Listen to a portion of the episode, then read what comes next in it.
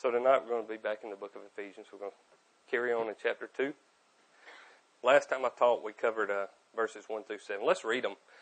Uh, chapter 2, 1 through 10, and then we'll get started in it. So Ephesians chapter 2, starting in verse 1, we'll finish in verse 10.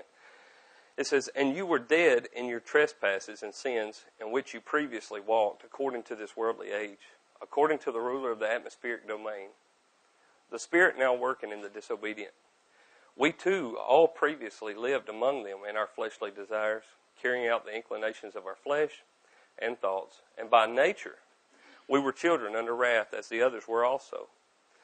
But Yahweh, who is abundant in mercy, because of his great love that he had for us, made us alive with the Messiah. Even though we were dead in trespasses, by grace you're saved. He also raised us up with him and seated us with him in the heavens in Christ, Yeshua so that in the coming ages he might display the immeasurable riches of his grace in his kindness to us in Christ Yeshua. For by grace you are saved through faith, and this is not from yourself. It is, it is Yahweh's gift, not from works, so that no man can boast. For we are his creation, created in Christ Yeshua for good works, which Yahweh prepared ahead of time so that we should walk in them like I said last time I taught, we taught through the first seven verses of the chapter. And while it's somewhat convicting, it's also somewhat refreshing. I mean, nobody, nobody wants to hear that they're a sinner or they're dead in their trespasses. If you remember last time I taught, I taught just that, that you were, you were dead. We were the servants to Satan until Yahweh gives us a new heart. We walk in wicked ways and we serve Him. That's what we do. But everyone loves to hear that they're saved. Somebody wants to hear that they're born again and that they've been chosen or redeemed by Yahweh. Well, I want to point out that you can't have one without the other. See, there's no need for salvation for a man that's not in trouble. And there's no need for redemption for a man that doesn't know, owe a debt. A freed man doesn't need someone to buy him out of slavery. He's a freed man. So you get my point. You, you got to be lost in order to be found. You got to be in trouble in order to be saved. Well, that's what we discussed last time. Paul starts the second chapter and he tells his whole audience that they were dead. That's what I told you guys last time when I when I started this chapter that they were dead in trespasses and sins, walking according to the world, following the devil, the spirit working in the disobedient. He shows them their depravity and includes himself in with them. Paul doesn't leave himself out. He talks about them too. He says in verse 3, he says, We too, including himself, talking about everybody, we too, all previously lived among them in our fleshly desires, carrying out the inclinations of our flesh and thoughts, and by nature we were children under wrath as the others were also. He's trying to paint a picture here for his audience. He says we're all dead in our sins. Remember when I talked before, we talked about what it meant to be dead. I made the point about the corpse, how no one could speak to a corpse and neither would they do so.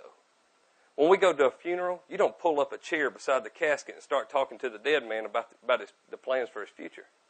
You know, he doesn't have any plans for the future, and if he had any, he's not going to tell you about them anyway. Well, Paul's making the same point here. However, he's not talking about the physical death of a person, but the spiritual nature of a man being dead. Two different concepts. We're not talking about the physical body dying. Paul's talking about the spiritual nature. He's talking about the death that results in the alienation of man from Yahweh, the separation of the two. See, man's problem is not that he can't associate with people or go to work or mow the grass, be a good father, be a good husband. A man can get up physically and do all those things every day. His problem is that he can't associate with Yahweh. He's spiritually separated from the Creator. Ephesians chapter 4 and verse 18 says that they're excluded from the life of Elohim. Paul is just using a physical analogy to promote a spiritual understanding. And true enough, we are all dead prior to our conversion. Before you've received a heart change, you're a dead man. You're physically alive, but you're just like a zombie. You're walking around, and then from a spiritual standpoint, you're dead. You don't have to do anything to be dead. You're born that way. I know that sounds like an oxymoron, but you're born dead. Because we're all born into sin, we automatically desire that which is unholy. That makes us basically born dead. See, a murderer is not a murderer because he kills someone. A man kills someone because he's a murderer. See, if we're not born again, we're murderers. We've just not performed the act yet. We're murderers in our heart. If you hate your neighbor, it's the same thing. you're born walking in a sinful way. Your wicked actions are a product of your inability to act righteous. Your inability to act righteous is formed by your deadness. It's because you're dead inside. 1 Timothy 5 6 says, She that lives in pleasure is dead even while she lives. Even while she's alive, she's dead. It's a case of depravity. A man has no say in his state. He don't have a say in, what, in what's going on. He's only fulfilling that which he's born to do. So by nature, we're all children under wrath. We talked about that last time. What does that mean? What actually does it mean to be a child under wrath?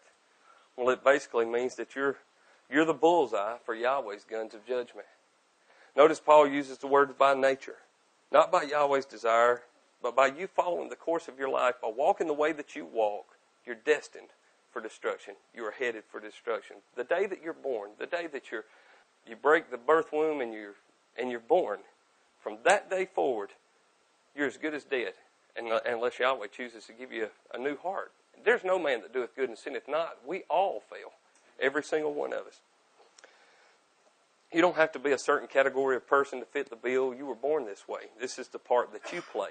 This is this is what you have to do with your salvation. You you fit the bill of lost. You make yourself lost. The wicked part, and you got it down to a T. But it's not so much what you do as it is what you fail to do. See, we fail to reach the glory of Yahweh. We all in here know that sin's transgression of the law, right? We all know that the word law comes from the Hebrew word Torah, which means instructions. So if we transgress Yahweh's Torah or His instructions, we miss the mark, to fail, we fail to hit the target. We call that sin. 1 John chapter 3, 4. We're less than perfect at that point. At that point, we've fallen short of the glory of Yahweh. Matthew chapter 5 and verse 48, it says, Be perfect, therefore, as your heaven, heavenly Father is perfect. Or 1 Peter chapter 1 and verse 16 says, For it is written, Be holy, because I am holy. We failed, not by what we did so much, it's what we don't do, it's what we fail to do. We see the work of perfection, and we try our best to achieve, uh, to achieve it, but we fail. I was thinking about this the other night. We were playing ping pong, Kim and I, in the basement that I finally got finished, by the way. And uh, I thought, man, what if I never lost? What if I never lost a serve? Every time I hit the ball, I just, man, it was a point for me. I never lost. I mean, play 25 games of ping pong a day and never miss a stroke. That'd be pretty cool, pretty Forrest Gump of me, you know. I guess someone might actually be able to achieve that with enough practice, but probably not me. Probably not me. Kim beats me about half the time. And truthfully, the most skilled person ping pong player in the world, Forrest Gump, whoever it might be, they're bound to make a mistake sooner or later, and they're going to miss the ball. That's what it's like trying to reach perfection with Yahweh. That's what it's like. You, you, you just you can't. There's there's no perfection. There's perfection with Him, but you can't do it. You can't do it on your own. You can't do it on your own. And even and even when you're made new, you still won't do it. You still won't do it because no matter how great you get, no matter how good you are at keeping the law, no matter how new your heart is, it's still incarcerated. It's incarcerated with this fleshly body, and this fleshly body still desires that old sinful, sinful way of life. And so you're going to fail. We'd have to be perfect, just as He is perfect. It's impossible as long as our spiritual nature is dead. We can never be perfect. Don't get me wrong. I can do some good things. I can do good by my neighbor. I can be a good husband. I can give to the poor, so forth and so on. But I'll never meet Yahweh's standard of perfection as long as my spiritual nature is dead. So this is where we stand, dead in our trespasses and sins, sitting right in front of Yahweh's crosshairs as children under wrath. That's what it means to be children under wrath. We, we are expecting the wrathful judgment of Yahweh. But Yahweh, but Yahweh, in verse 4. Those are some of the sweetest words I've ever heard. I think this may be one of my new favorite verses because it says, but Yahweh. Not me. It didn't say, but TJ. Manned up and got it all right. It says, but Yahweh. Remember Matthew's last sermon? I think it's Galatians 1 and verse 15. It says, but when Yahweh set me apart from my mother's womb, talking about Paul, same author right here, but when Yahweh set me apart from my mother's womb, that was, that's when, that's when the saving grace takes place. Same thing here, but Yahweh, who is abundant in mercy, because of his great love he had for us, made us alive with the Messiah, even though, even though we were dead in trespasses. Not even though you started keeping all the commandments Even though you were dead in trespasses, you were dead. Sinful state. Yahweh makes us alive. I think it's beautiful. I think it's absolutely beautiful. The dead man is made alive by the Father that created him. We were dead sinners, left to ourselves, but Yahweh, rich in mercy, made us alive. And how?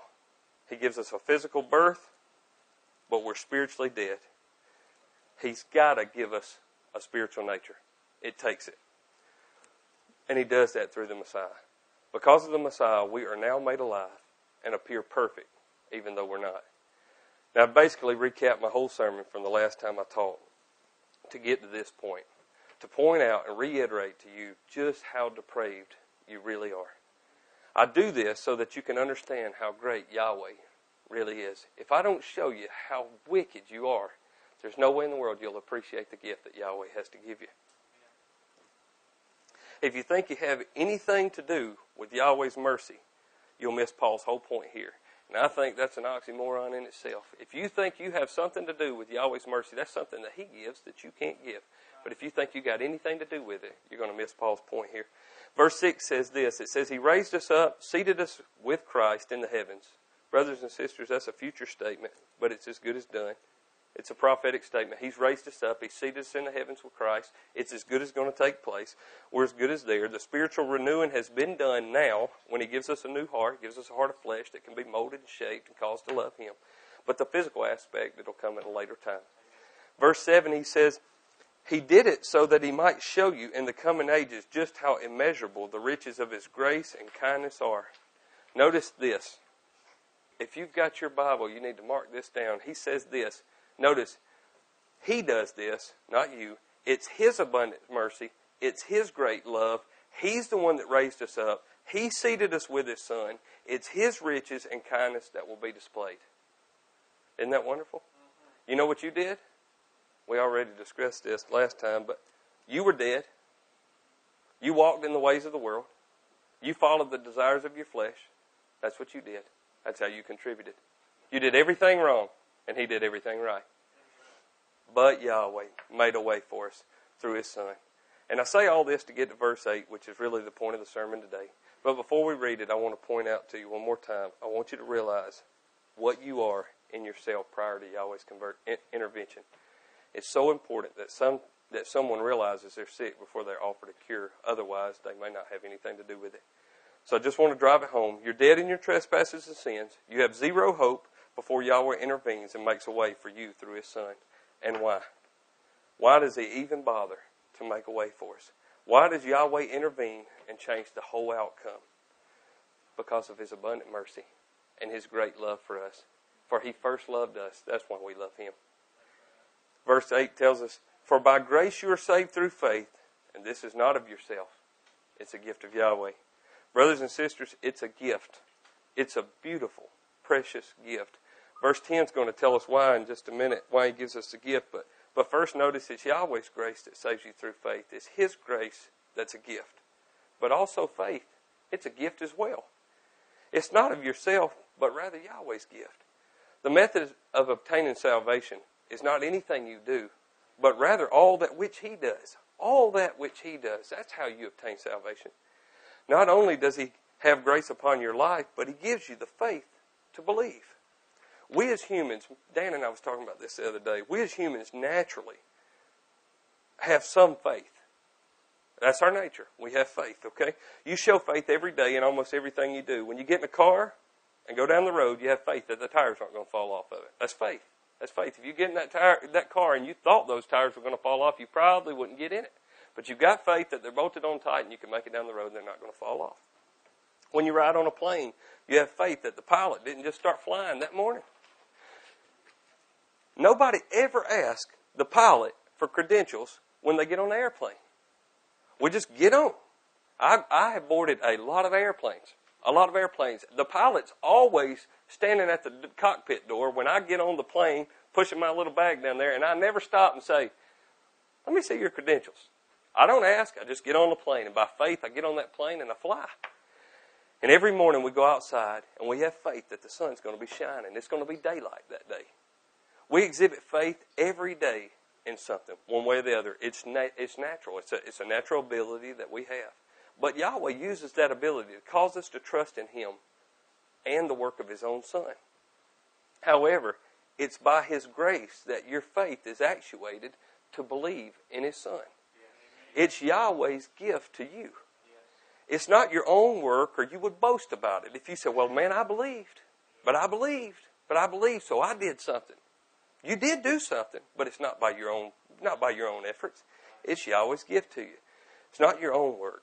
Verse 9 says this. It says, not from works, so that no one can boast. I've heard people say, well, believing's working. That's what I do for my salvation.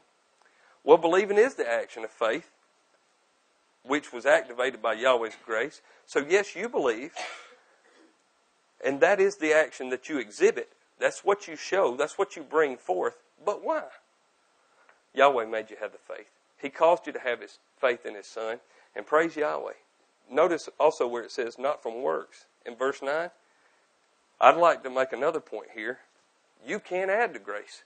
You can't add to Yahweh's grace. Not from works means you can't do anything to better His grace.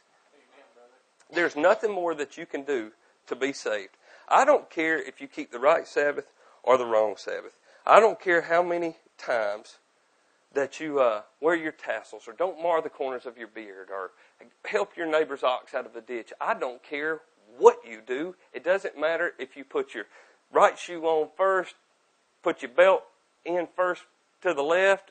It doesn't matter to me. It doesn't matter. All the commandments in the Bible, if you keep every single one of them perfectly, it doesn't matter because you broke one of them from here on out if you kept them perfectly because you broke one of them in the past.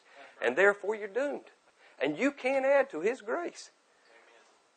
You can't sin less to be saved more. And you can't sin more to be saved less. If Yahweh's giving you grace, He's giving you grace. If He's chosen you and you're one of His vessels, He will sanctify you and one day He will glorify you. If you're Yahweh's child, you're Yahweh's child. There are no amount of good deeds that will qualify you for the kingdom. See, we're all dead. But Yahweh gives us grace. And by that grace, He calls us to have faith. And by that faith, we're made alive and we can be seated with Him and His Son. That's it. No more, no less. Praise Yahweh. We don't have to remain dead. We don't have to remain in the sinful state. We're made alive by grace through faith, a gift of Almighty Yahweh. And you know, a second ago, I, I said that you can't sin less to be saved more. We tend to categorize sins into levels, some worse, worse than others. Frankie mentioned it at the Sabbath service the other night. He talked about homosexuals and Sabbath breakers. He was talking about some of the homosexuals that he was around, possibly out in, in California, and he said that he made he made the comment that he said we look at that that homosexual as a certain certain type of person, but then we don't we don't worry about Sabbath breakers at all. We might think, well, if I sin less than a murderer, I'll be saved more than him. But that's not the way it works. I was thinking about these two prisoners that escaped from the transport the other day down in Madison. They got out Putnam County, Madison. It's down there where I live. I don't know if anyone had heard about it on the. It was all over the news, but it was a big fiasco that they made about them and the cops that they killed during the escape. And I heard they had a bounty out for them. It exceeded a hundred thousand dollars, and how the feds had, you know, put a bounty on them and said dead or alive. And I started to think, what if the feds upheld all of Yahweh's laws, not just the ones about murder? What if they issued a warrant for everyone who broke the Sabbath. A hundred thousand dollar fine, dead or alive, for the man that broke the Sabbath. You know, what about that? What about that? According to the scripture, the death penalty applies to both offenses. Sabbath breakers were worthy of death. They're to be stoned to death, just like a murderer, just like rapists, and just like children who don't honor their mother and their father. The Messiah taught the death penalty about children. He taught the death penalty about children. Children that don't honor their mother and their father, they're supposed to be stoned to death. That's a death penalty. Now, what if the feds said, We've got a child over here that his mother and father's 50 or 60 years old, they're physically unable to feed themselves, and he won't go by and feed them or help take care of them. We're going to offer a $100,000 reward, dead or alive, whoever brings that man to me, we're going to stone him to death. What about that? What about that? We'll look at things a little bit different, won't we? According to the scripture, the penalty's the same. See, we're quick to get on those bandwagons and start chunking rocks when it's not a sin that we struggle with. I'll admit, I, I think I even made the comment. They shouldn't even get back to jail. They ought to shoot them. That's what I was thinking in my mind. They they'd killed two innocent, you know, police. They ought to kill them. They ought not let them back in jail. You know. But what really makes them different than me? What makes them different than me? Sure, I've never killed anybody, but I've definitely broke Yahweh's law on most accounts, and I've done some pretty serious things in my life according to our modern day categorizing of sins. But Yahweh intervened in my life, and He gave me His grace. So, what makes me think He can't change their hearts like He changed mine? Those two guys. What makes me think any different? We shouldn't desire for souls to perish in their sin. We should desire that they be saved. Think about Paul. He was a murderer of many. Yet every Christian theologian, pastor, preacher, Bible student today thinks that he was one of the greatest Bible men in the history of Bible men. And let me tell you something, folks. Paul wasn't going to get saved when Yeshua saved him. He was going to find a bunch of righteous people that he wanted to have persecuted and put to death. Righteous people. This is what who Paul was. That's where he was headed. He wasn't going to uh, the local church down the street to praise and worship on the back of the pew somewhere. He wasn't going to a youth conference so that he could say a prayer and be saved. That's not what Paul was looking for. He was going to find those who were part of the church of Christ. And he was going to persecute them, kill them. But Yahweh, but Yahweh, who is abundant in mercy, and because of his great love that he had for Paul, he struck him down on the road to Damascus and he made him one of the most righteous men in the Bible. Boy, what a blessing for Paul, huh? That Yahweh just imposed his will on Paul, overtook his flesh, caused Paul to walk in a way worthy of his calling. Just jumped all over Paul. Paul didn't have anything to do with it. Paul didn't have anything to do with it. He's, he's headed to go kill somebody or at least imprison some people and bring them back. Strolling down the street, bright light comes on. Whoa, Paul, where are you headed? Where are you headed? Paul didn't go down here to the church and say, I want to be saved. He didn't do that. He didn't get down here crying at the front of a pew at an altar calling and say, hey, save me and say this special prayer and all of a sudden, you know, he was saved. That's not the way it worked. And that's not the way it works with anybody.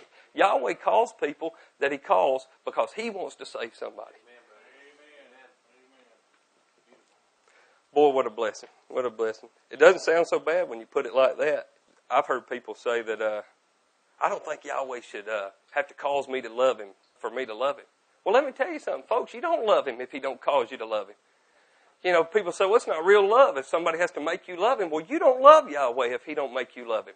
You don't have it in you to love Yahweh. You don't have the desire to be righteous unless he puts it in you. You don't, you don't want to walk worthy of the calling that you've been called for.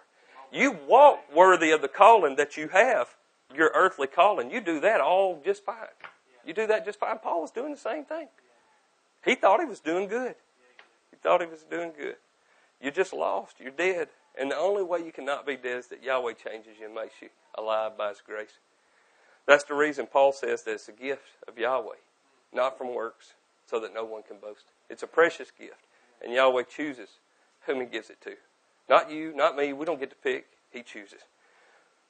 We don't get to, get to say Yahweh can't save those prison escapees or those homosexuals that Frankie was out there. We can't tell Yahweh that he can't save a murderer. Yahweh gives his gift to whom he chooses. And no one, no one can boast about it. You can't say, I'm saved and you're not because I did this. You can't say that. You didn't have anything to do with it. Verse 10. This is where we find out why he gives us such an awesome gift. It says, For we are all his creation, created in Christ Yeshua for good works, which Yahweh prepared ahead of time so that we should walk in them. For we are all his creation. Who's Paul talking about? He's talking about those who've been shown grace and believe in Christ. Those are the people, the we, that's who they are. Because of the beginning of the letter, that his audience are the believers in Christ. Verse 1 in chapter 1, it says, To the saints and the believers in Christ at Ephesus. That's who he's talking to. They're just believers. So that's who he's speaking to, and he says, We are his, speaking of Yahweh, his creation, created in Christ, speaking of Yeshua, for good works. Now that's something interesting. Paul says we're created for good works. And this whole time I've been teaching that, hey, works don't do anything. But Paul says we're created for good works. Well, that's right. We are created for good works. But that's not the reason that Yahweh saves us. He saves us for the good works that'll come after, but He don't save us because of the good works we did. We didn't do any prior to Him saving us. We're saved for good works. This is the reason that He gives us the gift. He's foreordained us to do good works. So He saves us in His Son to accomplish just that. Notice which one comes first. Verse 8 saved by grace and faith. That's first. Not of works in verse 9. Then in verse 10, we are His creation, made new in Christ, Yeshua, for good works. That's second. It always comes afterwards. It's the grace and faith that are first and the works that are second. Notice you're not saved by works, but for works. When Yahweh saves you, who gets the glory? Yahweh. Yahweh gets the glory. If you saved yourself, you would get the glory. You would. The problem is, without the gift from Yahweh, you're dead. So at that point, you can't save yourself. So Yahweh saves with no help whatsoever. He, does, he doesn't need your help. You've done enough, by the way. It's nothing you do. He has grace on you. He activates your faith so you believe and you start to produce good works. Works are always a product of regeneration, not a component for regeneration. It would be wise for all of us to remember that. Always. And these works, the end of verse 10 says, which Yahweh prepared ahead of time so that we should walk in them. What did Yahweh prepare ahead of time? It's the good works that He created you for and He saved you for. Those good works are the fruit of a process called sanctification. Regeneration, sanctification, they're theological terms. Regeneration means the changing of the heart. Sanctification means a edifying, a growing, a building up of somebody, a change in a person that happens after regeneration takes place. This is what we do as we grow in Yeshua. We start to be like Him. We walk like Him. We talk like Him. We look like Him. We resemble the character that Yahweh considers perfect. Yahweh considered his son perfect, and as we start to grow, we start to look like him. We mimic our Lord and our Savior. I want to illustrate this process with Paul's life as we know it, according to the Scriptures. In Philippians chapter 3, it says that Paul was a Hebrew born of Hebrews from the tribe of Benjamin. He was circumcised the eighth day. He was a Pharisee of the Pharisees to the law. He was so zealous he persecuted the church. And as to the righteousness that is in the law, he was blameless. So he was pretty righteous guy, so he thought, I'm sure everyone else did. There is not a man in here, probably, I would, I would say, there's not a person that you could probably name or put your finger on that was as righteous according to the law as Paul was. You probably don't know one. They lived it, guys. We're 2,000 years removed from the time of Christ. They lived it to a T. They lived it. They, something unclean would have never entered their lips. They were raised in it. They were brought up in it. Most of us are converts that come from somebody sharing the gospel with us, teaching us the law, and now we know what we know because somebody's helped us. But we didn't grow up in that in that um, culture and in those circumstances. I guarantee you, Paul was probably considered one of, I think it says in Galatians, that he was excelling in, in, in his knowledge and, and what he knew. He was, he was super sharp. He probably kept the law to a T. And right here it says, according to the righteousness of the law, he was blameless. He was blameless. So he's a pretty righteous guy. You know, at least he thought so. What he was doing persecuting the saints, he thought he was doing righteously. He didn't think he was murdering people. He thought he was doing Yahweh's a service because he thought that the people were blaspheming about the name of Yahweh or about the name of Yeshua. That's what he's doing. He thinks he's doing something good. And this man's a law keeper. I'm telling you, I'm telling you. We keep the Sabbath, but we don't know, we only know what we know to know. We do the best we can with what we got. These guys lived it, lived it, lived it, lived it years and years and years. We do the best we can. We think we got it right. But, I mean, do we make errors? Sure we do. But in Acts chapter 7, this is Paul. In Acts chapter 7, in verse 58, Paul's recorded as to have been assistant in the murder of a righteous man named Stephen.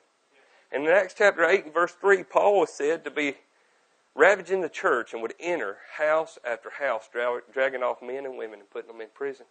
And in Acts chapter 9 and verse 1, Paul breathes threats of murder against the disciples of Yahweh. He even went and got letters from the high priest to lock them up where he found them while he was on the road to Damascus. So this is what Paul's life looked like. He thinks he's righteous. He's been brought up religious. He keeps all the physical commands he can think of. And he thinks he's, he's doing Yahweh's, Yahweh a favor by persecuting the Christians or the believers. This is total depravity. Total depravity at his finest. Paul's has lost his last year's Easter egg and he don't even know it. But to ask him, he would have it right. You know what I mean? He's depraved. He's depraved and he don't even know it. Paul's dead. And it's not what he's doing, it's what he fails to do. He doesn't believe in Yahweh's one and only Son. That's why he's depraved. It's not because he didn't keep the, the Sabbath. He did that. He went to the synagogues. He made the sacrifices. He did all that kind of stuff. He, we've got records of him where he would go to, to keep the feast of unleavened bread. I'm talking about travel miles, man. I'm not talking about, you know, drove in a car in the air conditioned 15 minutes to keep the feast of unleavened bread. This is a righteous man, especially in the law. He upholds it. He does what is right. But he's a murderer and he doesn't believe in the Son of Yahweh, and for that reason alone, he is damned and he's destined for the lake. He is in line for the wrath of Yahweh. He's fishing to get blown to smithereens on the day of judgment. But Yahweh. There it is again. But Yahweh, who is abundant in mercy because of his great love that he had for Paul, works everything out. Paul struck down on the road to Damascus and blinded. Yeshua says this. He says, Paul, why are you persecuting me? Get up. Go see this man named Ananias in Damascus. So Paul goes to, to Damascus and he sees Ananias who heals him of his blindness. Now Yahweh's just made a new creature out of Paul. All this is taking place, okay? And Paul doesn't even know he's about to because Ananias goes to where Paul is. He places his hands on Paul and he says, Brother Saul, the Lord Yeshua, who appeared to you on the road you were traveling, he sent me so you may regain your sight and be filled with the Holy Spirit that murdering Paul. Mm, he didn't do anything to deserve grace, did he? That murdering Paul. Here comes Ananias. He says, Hey, you're going to be filled with the Holy Spirit.